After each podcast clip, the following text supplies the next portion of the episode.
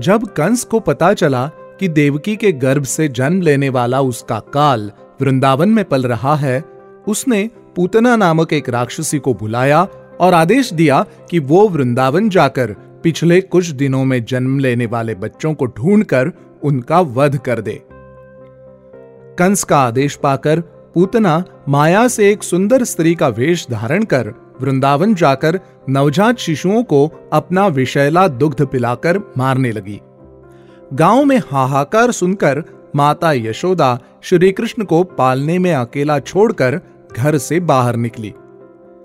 कान्हा को घर में अकेला पाकर पूतना ने उन्हें गोद में उठा लिया और एकांत स्थल पर ले जाकर उन्हें अपना विषैला दूध पिलाने के उद्देश्य से सीने से लगा लिया।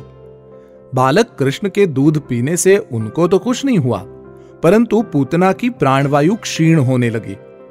पूतना ने बालक को अपने सीने से हटाने का भरसक प्रयास किया, परंतु असफल रही।